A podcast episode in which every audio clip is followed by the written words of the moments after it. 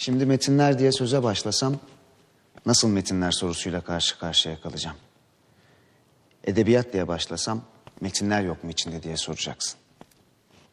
Ya da hiçbirini sormadan bu adam şimdi burada ne saçmalıyor diye düşünüyor olabilirsin. Olabilir. Benim tek derdim ister büyük harflerle edebiyat, ister küçük harflerle metin olan bir dünyada zaman arayışı. Zamanı bir delinin güncesinde arayan bir adam için fazla uzun sözcükler dizisi.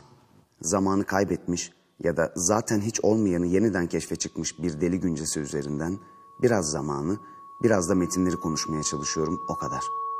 Edebiyat ve metin kavramları arasındaki kafa karışıklığım her şeyin, hatta bu programın bile nedeni. Postmodernizm ve zaman üzerine konuşalım. Ama öncesinde neden postmodernizm sorusuna cevap aramak gerekiyor. Adı aslında bize önemli ipuçları veriyor. Modernizm sonrası düşünce biçimi. Özgür, evrensel ve rasyonel modern zamanların sözcükleri. İşte postmodernizm, modernizmin başarısızlığını sorgulamak değil, nedenleri açıklamak üzerine düşünen bir durum. Postmodern edebiyat da bu nedenle gerçekliği temsil etmek yerine şark kurar. Bunu da anlam çokluğuyla yapar. Okurun kendi gerçekliğini kurması için sonsuz labirenti anlam dünyasında hazırlar. Yüce Han, tüm ağırlıklarıyla dünyanın ve insanlığın üstüne çökmüş kentler kaplı, zenginlik ve tıkanıklıkla yüklü, süs ve görevlerle tıkış tıkış, mekanizma ve hiyerarşiyle karma karışık, şiş, gergin, ağır bir imparatorluğu seyrediyor. Zamandan sıyrılmış bir ana gidelim şimdi. Postmodern metinler ve zaman. İlk akla gelen kavramlar üst yapı, söylem çoğulluğu, parodi ve ironi. Bir üst metinden gelen üst yapı, parodi ve ironi ile kurulan düzensizlik.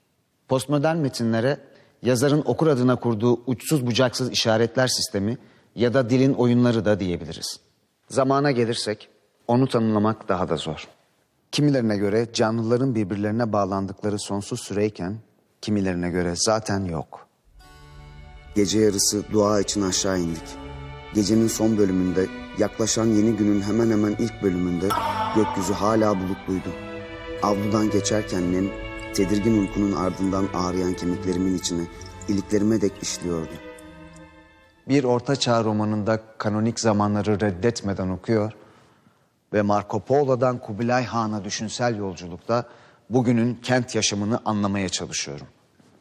Üstelik bunu mutlak zamanın içine sıkışmadan yapmaya çalışıyorum.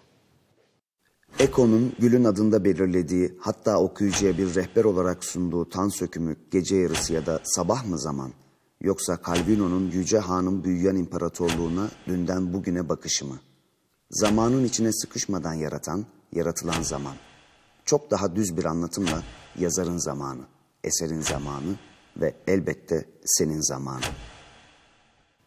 Hayatımın olması gereken asıl hayatın bir taklidi olduğunu, bütün taklitler gibi utanılması gereken acıklı, zavallı bir şey olduğunu düşünüyordum. Yağmurlu bir sonbahar günü öğleden sonra hiçbir şey yapmak gelmeyince içimden camlara vuran damlacıklara bakarak saatlerce bir koltukta otururdum. Sizleri düşünürdüm. Rüya ile galibi. Elimdeki ipuçlarına bakarak rüya ile galibin o anda ne yaptığını düşünürdüm. Öyle ki bir iki saat sonra karanlık odadaki koltukta oturan kişinin ben değil rüya olduğuna inanasım gelir. Bu korkunç düşünceden müthiş zevk de alırdım. Yazarın, eserin ya da senin zamanın. Sonlu bir zamana seni taşıyan ama anı kaybeden Orhan Pamuk'la giderken tekrardan postmodern roman ve düzensizliğin düzenini daha şiddetli sorguluyorum.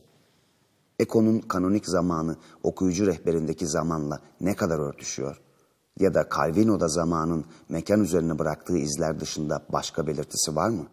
Ya da Orhan Pamuk'un Belkıs'ında kaybolan an mı nesneleşen zaman? Onlar romanın son cümlesini senin için açık bıraktı.